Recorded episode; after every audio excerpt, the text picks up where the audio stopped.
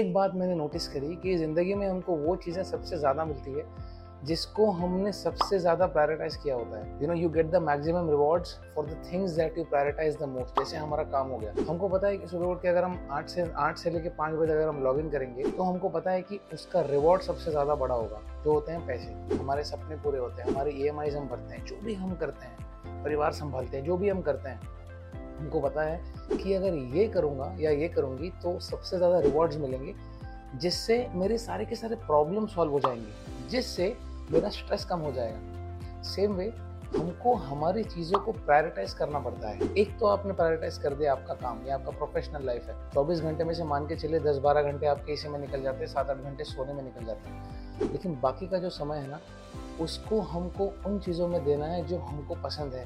या हमको लगता है कि नहीं यार ये एरिया ऑफ़ लाइफ में है ना, मेरा यू नो मेरा योगदान कम है।